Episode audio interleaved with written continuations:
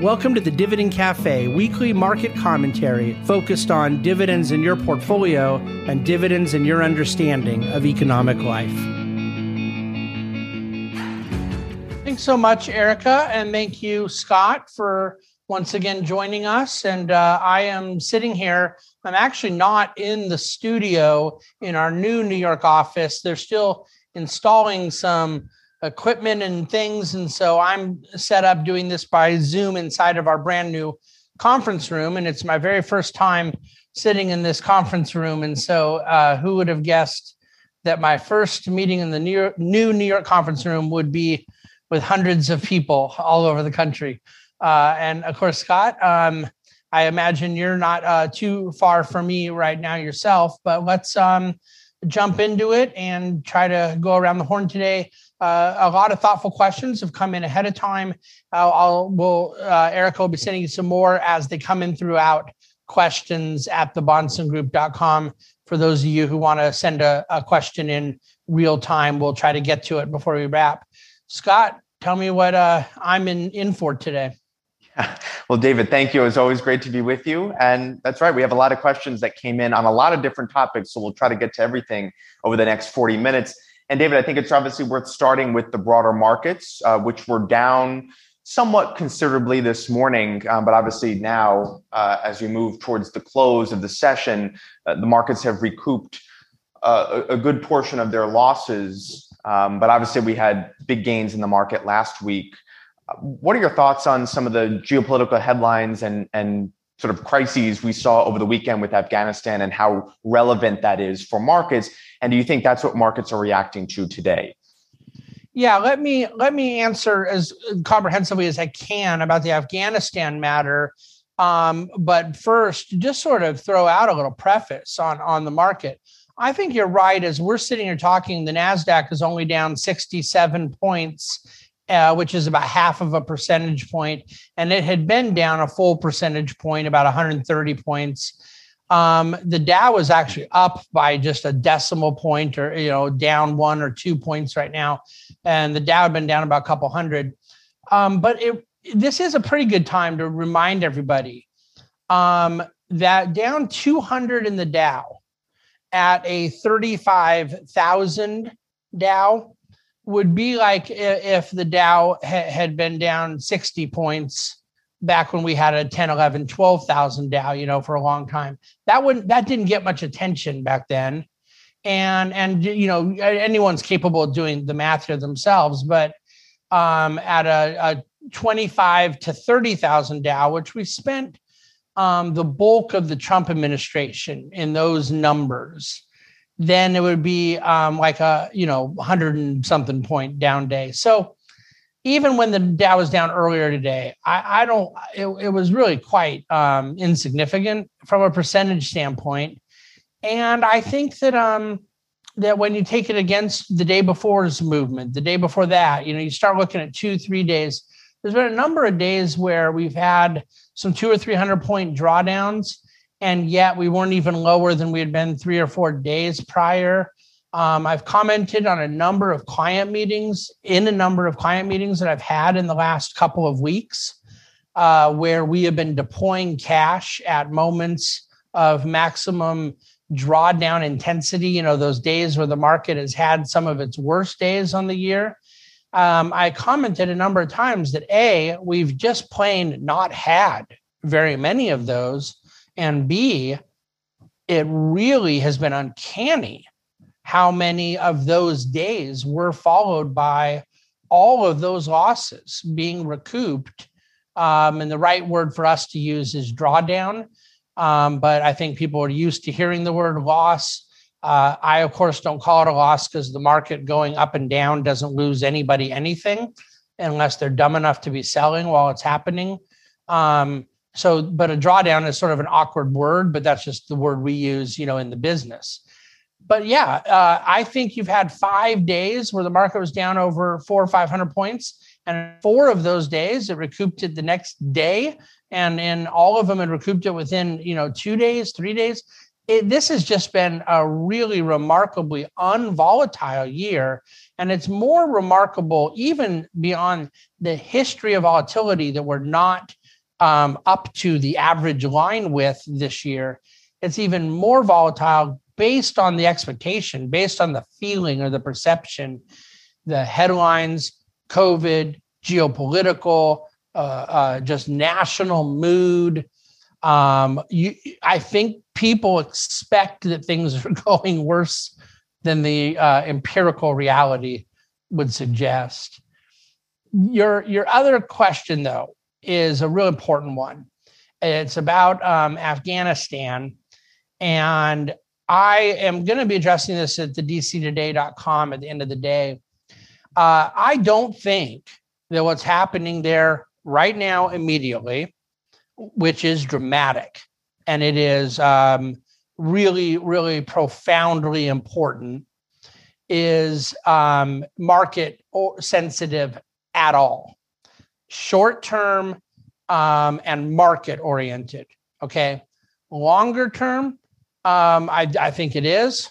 And then um, once you get past the market categorization and look into geopolitical or even uh, domestically political, obviously this is just a, a nightmare, uh, an unspeakable nightmare for the Biden administration um, optically and so forth. And, and we'll see how they go about navigating it. My understanding is the president will be addressing the nation here in a, in a couple of hours. And so um, we'll, we'll see, you know, what comes of that. But the reason I say not a market story, besides the fact the S&P is flat and the Dow's up 10 points right now, um, is that I think it is very localized in terms of its ability to transcend into earnings effects. I don't see this having a spillover effect. Where it becomes more market sensitive is if it were to affect the risk premium on the oil side. But this is Afghanistan we're talking about, which is a um, a poppy economy, not a, a petroleum economy.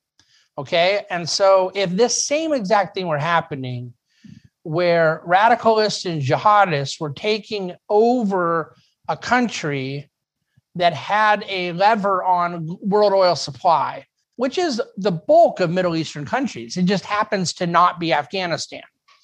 I think that's a bigger issue. I think that even the fact that it's happening in a neighbor to a neighbor country in the Middle East is still a pretty dramatic reinforcement of the need for the US to take control over its own energy independence.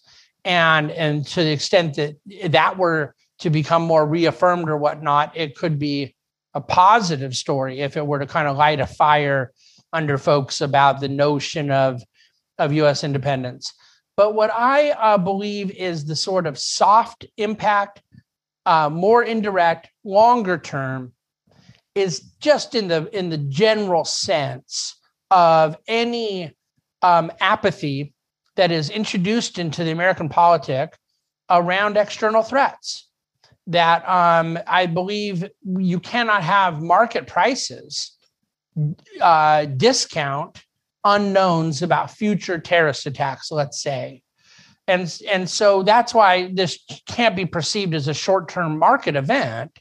And yet, longer term, do I believe that markets are enhanced when the world is safer and that markets are threatened, the risk premium is elevated when the world is less safe. Of course, I believe that. And, and I would debate that with anybody who wants to, um, because I love winning a debate.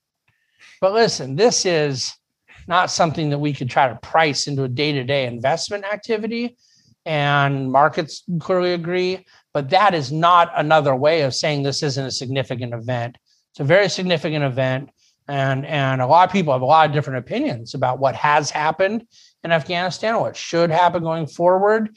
I'm just simply speaking to the base reality right now that on a go forward, it appears that um, there is a group that is anti-democratic and anti-capitalist and anti-West, um, anti-America, anti-Israel that is uh, effectively right now um, retaking control of the country of Afghanistan. And David, I, I, one quick follow up question when it comes to the oil markets, um, and I don't want to make too big of a deal about you know intraday, one day moves, but traditionally, when we have geopolitical tensions, oil prices would would tend to spike.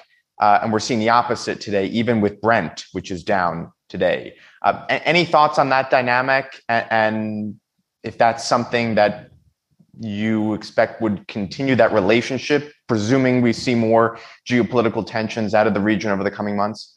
It, it's just a really important reinforcement of what I just said about this being Afghanistan and not Iraq, not Saudi Arabia, not Kuwait, um, not an oil exporter. You're, you're right. The sand touches the sand of some of these countries, but this is not at this point into the straits and and and I've been reading about this this very early this morning before my run. I do believe it could get to a point where canals, straits, other peripheral activities become involved, but it's not there yet, and it's and it's not close to being. That really actually would take longer. But then when you talk about the inverse, you know, it, oil has a funny volatility to it. If markets went up or down one and a half percent a day, that would be quite volatile if equity markets. Oil prices that have traded between 65 and 75 for about six weeks now.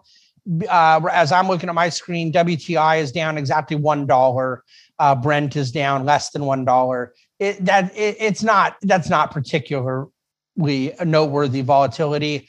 Um, I think probably seven of the last 12 days have had the same or more when and we weren't facing a, a taliban related uh, event.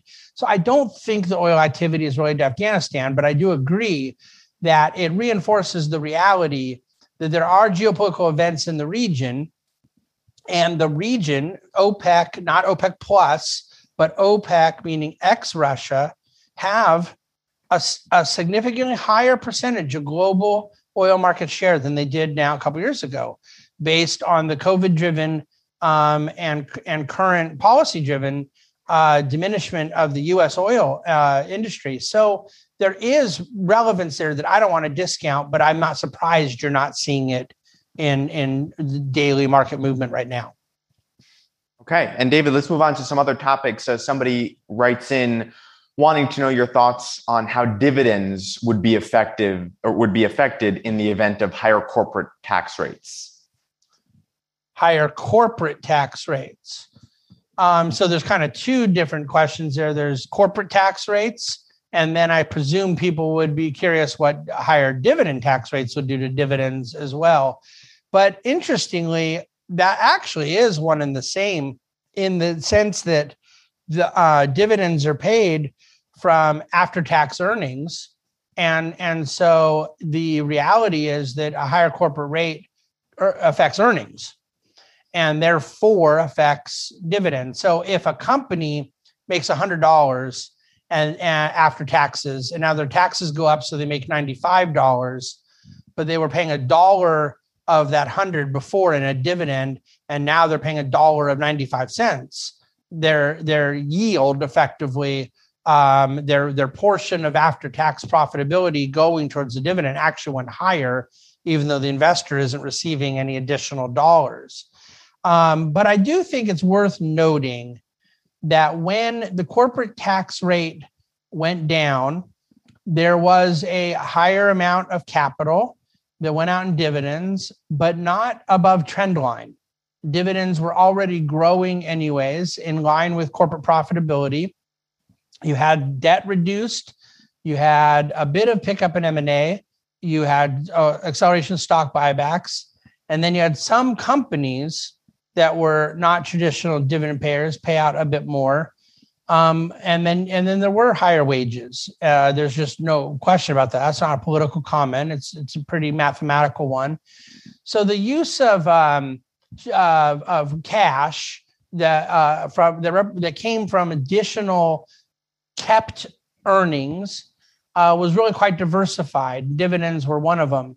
Um, but I guess my answer would be that I think any degree of higher taxation affects dividends, but I don't think it affects dividends any differently than anything else, meaning it also affects stock prices, it also affects stock buybacks, just on the basic non controversial sense that there are now less earnings there is less money that would be kept. There was $100 before and there's $95 now. So it is not a dividend sensitivity per se, but it is an earning sensitivity. Now, that gets to the question of what I believe is going to happen regarding that very corporate tax increase. You will recall we spent most of the year being told that a corporate tax increase was going to be part of the infrastructure bill. And now, as it turned out, the Senate passed infrastructure bill doesn't touch corporate taxes. Now, there is a new, much larger spending bill that is being uh, batted around and, and will begin debate in the couple months ahead. A budget resolution had to be passed to open up a reconciliation window.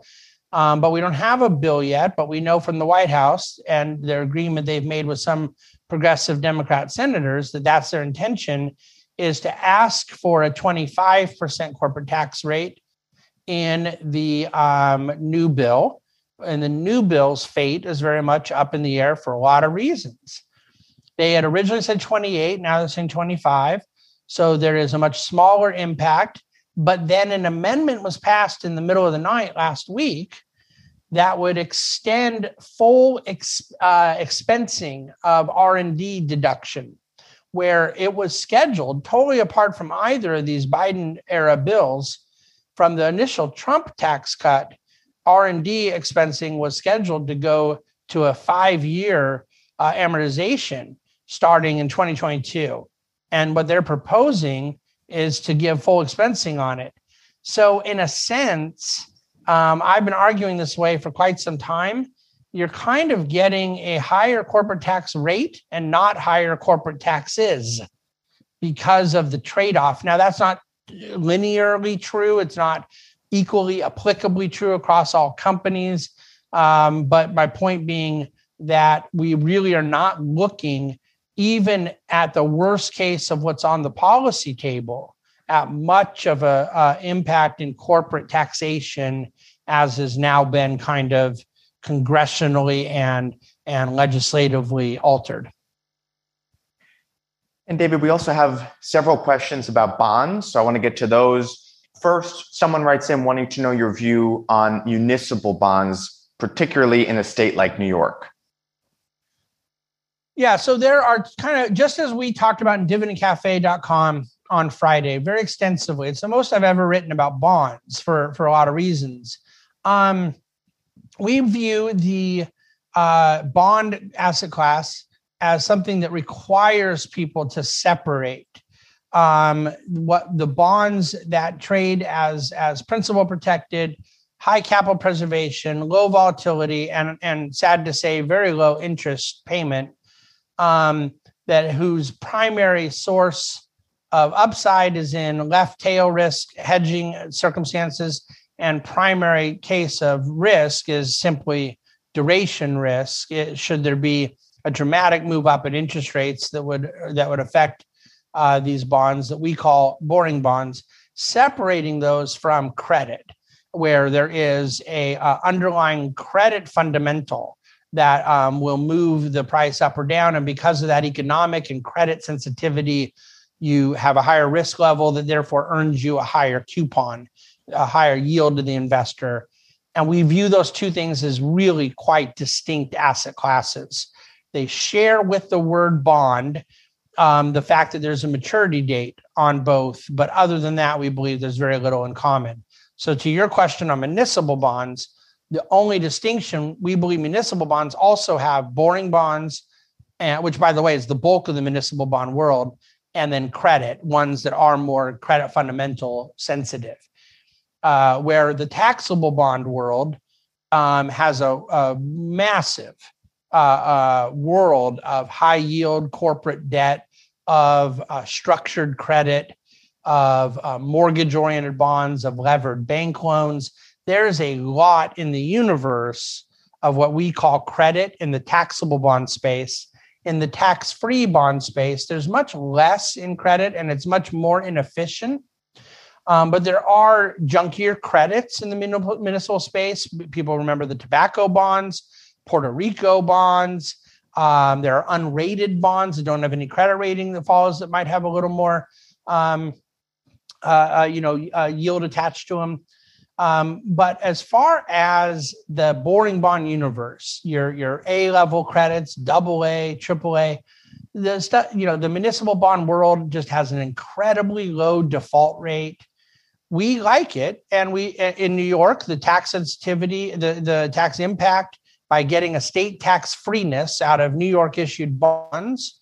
Um, it, it, it offers more benefit to New York tax-paying residents uh, California, of course, is in a similar position. Um, but the question simply becomes is the after tax equivalent, the after tax yield equivalent for muni bonds attractive relative to other counterparts in the boring bond world? So I'm making up a number here, but if someone is going to pay 50% in taxes and they can get 3% from a uh, boring bond that's taxable, or they can get 2% from a muni, then then you have to, you know, kind of compare what that would look like after the tax impact, right? Well, of course, all yields, muni, tax-free and taxable, all yields have come way down. And so are the spreads that are available from boring munis still relatively attractive versus treasuries and high grade corporates? The answer is yes, a little bit, but not as much as they were there was a higher spread in the muni space um, a year ago, nine months ago, and et cetera. Um, munis, though, do tend to be much more inefficient than treasuries and then heavily liquid, you know, high grade corporate bonds. Pretty much the only people in the world who own muni bonds are high net worth, high income individual investors in the United States that aren't international buyers generally of of city of Chicago bonds. There aren't uh, foundations or endowments or 401k plans, pension funds, IRA accounts generally are not buying tax free bonds for obvious reasons. So you have a smaller marketplace, largely mutual fund driven. Um, and that may, can create opportunities in, in efficiency with municipals. But at the end of the day, if one has an after tax yield of 1% from a treasury and after tax yield of 1% in a New York AAA muni, we view them basically the same, but we have to do our analysis not on the coupon, not on the yield to maturity, but on the after tax relevance. And that after tax is going to vary client by client. And David, just speaking about uh, the, the, broader bond market, because this is an important element as well. Uh, some of our past calls, we've talked a lot about the 10 year treasury yield, uh, which has made somewhat of a slight rebound over the past couple weeks uh, since our last call, now at about 1.25%. Um, any thoughts on that and kind of where you see yields going for the rest of the year? Um, yeah, I think the 10 year this morning had gotten back to 1.45%. I mean, I'm sorry, 1.25, right? From uh, 1.33 last week, had been as low as 1.12. So you have this range. I talk about this in um, in DC Today today. I think that 100 to 150 strikes me as just too low for a non-recessionary economy. Um, I think that 150 to 200 seems to be more logical uh, because it most certainly reflects the sad reality of low growth expectations. It reflects the reality it's been reflecting of low inflation expectations, and yet it doesn't reflect um, recessionary conditions. Um, and and but when I think you said we were uh, two weeks ago, maybe we were um, ten basis points lower. Um, you know, you you the yield curve Uh, is still steeper than it was a year ago by by by a fair amount, by about 30 basis points, I believe. But again, that low end is the easy part. It's at zero. So more or less the steepness of the curve, even though the two year or something could move, it really comes down to the longer end. And if the longer end, like a 10 years coming down, then the yield curve is tight, is flattening and and that really reflects um, growth concerns and fear of a policy mistake and all that kind of stuff where if we can get that 10 year a bit higher it provides a little bit of steepness in the yield curve uh, those that depend on such insurance companies, banks, you know, they benefit there. Um, but more important than than the effect it creates is what it it it signifies, and what it would signify is basically that we're not facing recession. We expect some growth, but we expect low growth. Uh, and David, let's also talk about uh, the debt ceiling. Uh, somebody writes in wanting to know what you think about it um, and the debate in Congress about whether or not to raise it once again. Well, I, you know, my own personal opinion is the whole the whole thing is a joke. I, I, uh, I'm a uh, uh, fiscal, you know, conservative and a bit of a of a hawk on on controlling the size of government, but all that notwithstanding, whether we were going to spend 5 trillion in a year or 2 trillion in a year no matter what one's personal opinions is a personal opinion is on what the size of government ought to be the notion that we have a um, congressionally mandated limit on debt that we just always break and it's always there just to vote right through it i can't stand tokenism and why we keep this thing lingering that nobody cares about and no one takes seriously. I don't think there's any threat to the market that we're going to get up against our debt ceiling because anytime we do, they vote to extend it. It may take one day or one week, or there may be five headlines in the New York Times about it, or there may be two headlines. But no matter what, they're going to obviously just vote to extend. And so, what is the point of continuing to have this man made artificial uh, policy constraint. Um, no one cares about it. So I don't think they ought to have this debt ceiling issue. But to the extent if they're going to have one, I just think they should have it and find and follow it. But they're not going to. So the elimination of the tokenism um, would be my preference. And then, of course, if anyone ever asks, I would love to right size the government and see something that was in our overall spend expenditures that I thought was more appropriate of the needs of the country and uh, optimal for economic growth in the private sector. But no one's going to ask me that either. So, in the end of the day, um, do I expect there's going to be real big market scare around this little charade going on right now about the debt ceiling? I do not. Um, but that doesn't mean the media won't talk about it. It's just I think that the media has done this every time since 2011. And 2011 they got away with it because they didn't know what they were talking about. The markets um, w- dropped substantially in the summer of 2011 because it looked as if Europe was falling into the Atlantic Ocean, and there was uh, uh, entirely existential fear going on around the Greek debt and how the European Union. This is well before Mario Draghi's uh, famous "whatever it takes." you know, sort of bazooka policy intention, there was incredible uncertainty about European sovereign debt in summer of 2011 and what US bank exposure, US banks that were not even close to healed from our own financial crisis of 2008, 2009. And there was a lot of questioning in the summer of 2011 as to what was going to happen with all of these things that were totally systemic. And at that same time, Congress and uh, the uh, the Democrats and Republicans were fighting on debt. Then the Moody's came in and, def- and and downgraded U.S. debt rating from AAA to double A plus. And then we got to listen for a week or two, saying, "Oh, look at this market volatility around the debt downgrade." the The whole thing the whole thing was insane. And I remember like it was yesterday, which by the way, it was it was literally ten years ago from just this summer. Uh, it was it was summer 2011 ever since then, Scott, we've had five or six times up against these debt ceilings, and the markets have just completely yawned about it, shrugged it off every time. But every time, I think the media has tried to make hay around it. This one is particularly ridiculous because right now, in one second, the Democrats can extend the debt ceiling without one Republican vote. It's just that they have they have every right to do this, but they have a political reason why they're going to try to do it a different way. And then you know either the Republicans or Democrats will blink, but they obviously can extend it because they have the votes to do it.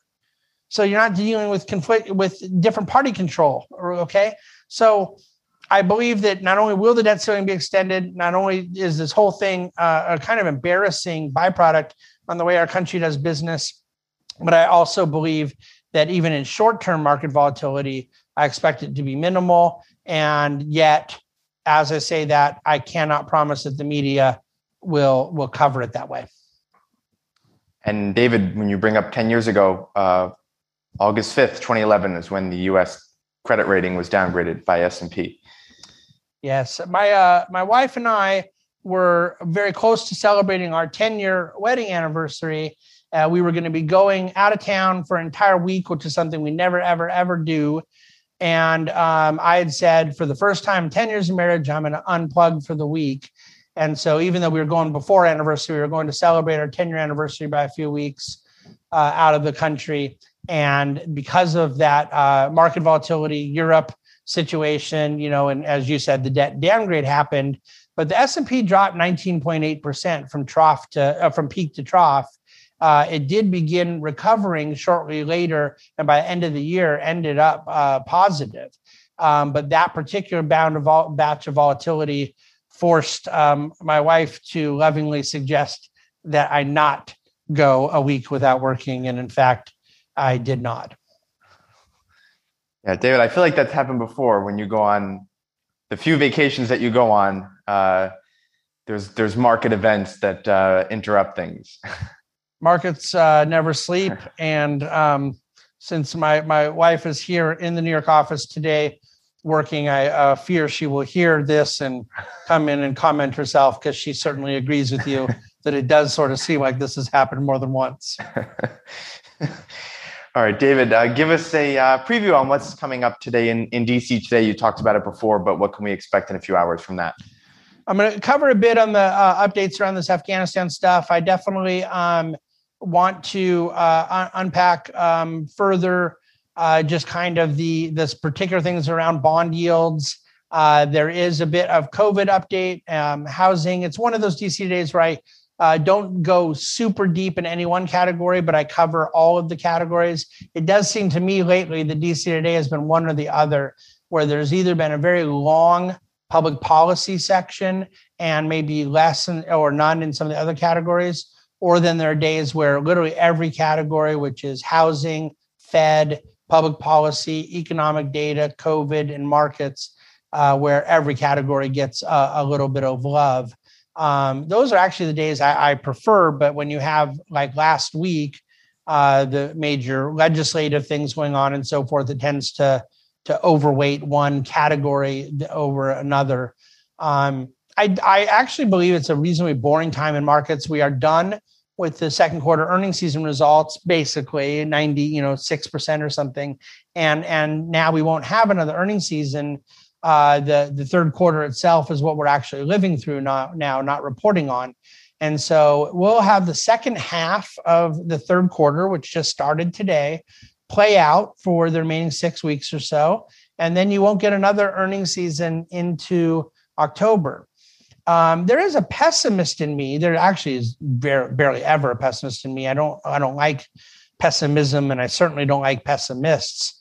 But there is a part of me that is wondering if this will be one of these quarters where the markets are tired of, of underestimating earnings growth.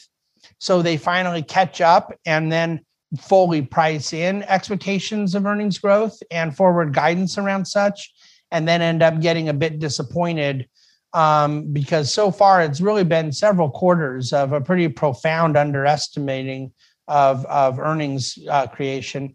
But we'll see. Um, I do recall feeling that way in many, many quarters post financial crisis that we were continuing to outperform earnings expectations. And oh, isn't this point coming at which we hit peak uh, margins where market analysts finally get ahead of it, not behind it? And it really just didn't come. We it, there was just sort of this this continued outperformance from the the corporate profit side of things uh, so I don't know, you know, what to expect there. It isn't totally material to the way we would allocate a client portfolio, anyways. But those things linger out there, and and uh, it may not be the thing that you're going to hear in the news cycle today, um, and and not from the Biden administration and their press conference here in a couple hours. But obviously, there are questions around this three and a half trillion dollar bill, and there's questions about the infrastructure bill.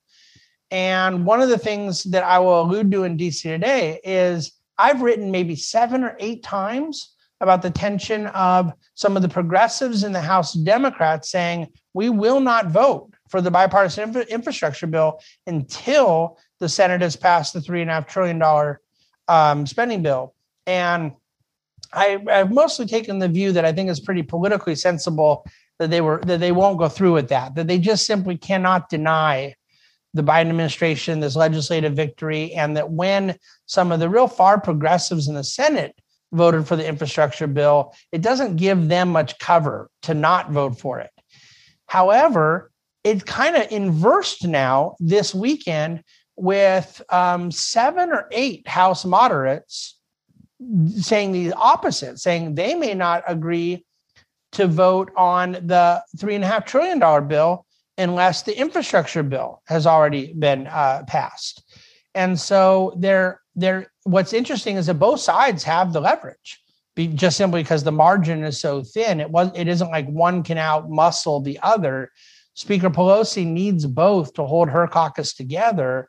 And of course, it's possible both are bluffing, and it's possible that they do end up getting a compromise. But there, there's some trickery there that's going to be difficult um, to to navigate. And the House is out of session right now; they don't come back until next Monday, the 23rd. So this is going to kind of dangle out there for a little bit. Uh, it's very hard to handicap right now, Scott, how it plays out. Um, the the thing that I think is the most likely is not assured, but I do think the most likely is that a bill gets done um, and that that bill is just nowhere near as onerous as many had feared. Um, but what that means, you know, does a three and a half trillion come down to two trillion, come down to one trillion? Um, and what's the point at which it becomes uh, uh, palatable enough for moderates but then in that palatability to moderates, it becomes impalatable or unpalatable to to more progressives. That's a real political tension, and and I I just simply don't know how how it's going to be resolved. But um, I have good advisors that I talk to on this stuff very heavily. I have good sources on Capitol Hill, and and so it's going to be uh, covered extensively in the DC Today for the next couple of months. Yeah, a lot to unpack there, David. And I think for now, uh, it's a good place to leave our conversation for today. Markets are flat, S&P exactly flat, Dow up slightly. And we look forward to another call, David, in a couple weeks. Well, I look forward to it as well. I believe, uh, let's see, two weeks from today will be August the 30th, the week before Labor Day. So we'll kind of consider our next call, the last call of summer. Um, and in the meantime, uh, for those who have been listening here, either live or, or to the replay, uh, you're more than welcome to send additional questions. And, and I always make every effort at the end of my day to write back to people who sent in questions, uh, clients first and non clients second. And um, with that said, Scott, appreciate your, your thoughtful questions here today.